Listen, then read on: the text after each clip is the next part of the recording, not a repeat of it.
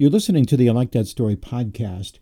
We're in our third season now. This is the 29th episode.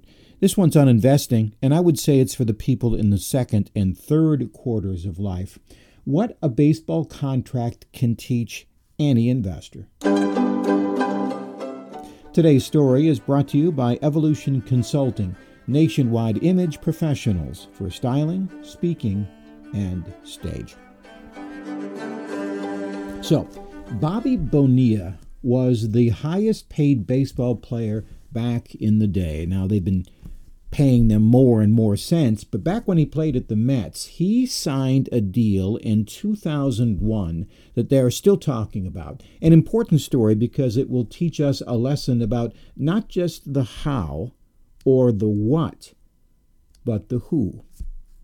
It goes like this In that year, Bobby Bonilla was owed $5.9 million, but his agent said to the owners of the Mets, Tell you what, instead of paying 5.9 now, if you wait 10 years and then pay $1.19 million every year for 25 years, why don't we do that instead? And they said yes. And so he is due to be paid that every year on July 1st until the year 2035. And this little contractual reality has got investors arguing ever since. They would say, now, now wait. By waiting 10 years, Bobby Bonilla deprived himself of the possible interest that that money would have earned. He should have taken the money out and invested it and he would make far more money than he will eventually get. Then they show the how and the what. They show the investment vehicles they would use, they show the interest rates, and they project that out and prove their point. They don't talk about the who. yeah, so let me ask you if you got one check for $5.9 million, what would you do?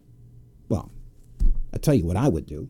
I would immediately round it down to $5 million and then maybe invest it because I got to blow some of it, right? 900 grand, I, I can do something with that. And my wife, well, she'll find out about it. Why wouldn't we spend something on her, right? I mean, it's $5 million, it's plenty of money. And family and friends, I might want to share a little bit of my good fortune with them. And speaking of fortune, there's a business idea somebody wants to talk to me about that could really pay some serious dividends. So, who are you? Who are you really when you work with money? Are you good at it? Do you automatically save money or do you just pay bills? Now, listen to this. I have met and talked with many families who, at the age of 80, were never any good at saving money. They blew it all, but they were good at paying bills. So, because they paid all their bills, because they paid the mortgage when it was due, because they paid the whole life insurance premium when it was due, they now have a fully paid for house, and they have a surprising amount in a nest egg at a life insurance company. Now, eh, when I mention this to an investment guy, they almost immediately become outraged. What a horrible idea, they said. Much better off to go with a higher yield investment. They again are talking about the how they would do this and the what they would do. But Bobby Bonilla's contract has got me to thinking about the who. Here are my questions How many professional athletes wind up poor? How many investments are made by those who only look at the numbers and yields but overlook the spending and saving habits of the person? And maybe the most important question how do I get a hold of Bobby Bonilla's agent?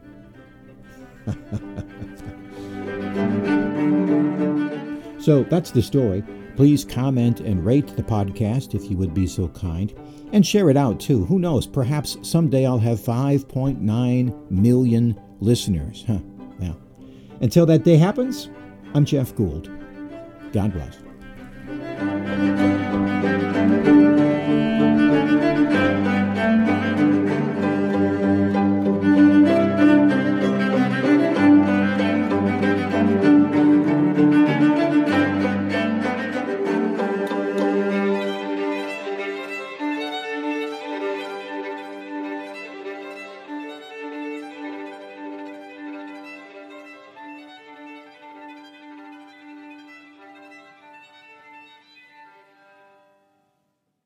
This podcast is a part of the C Suite Radio Network.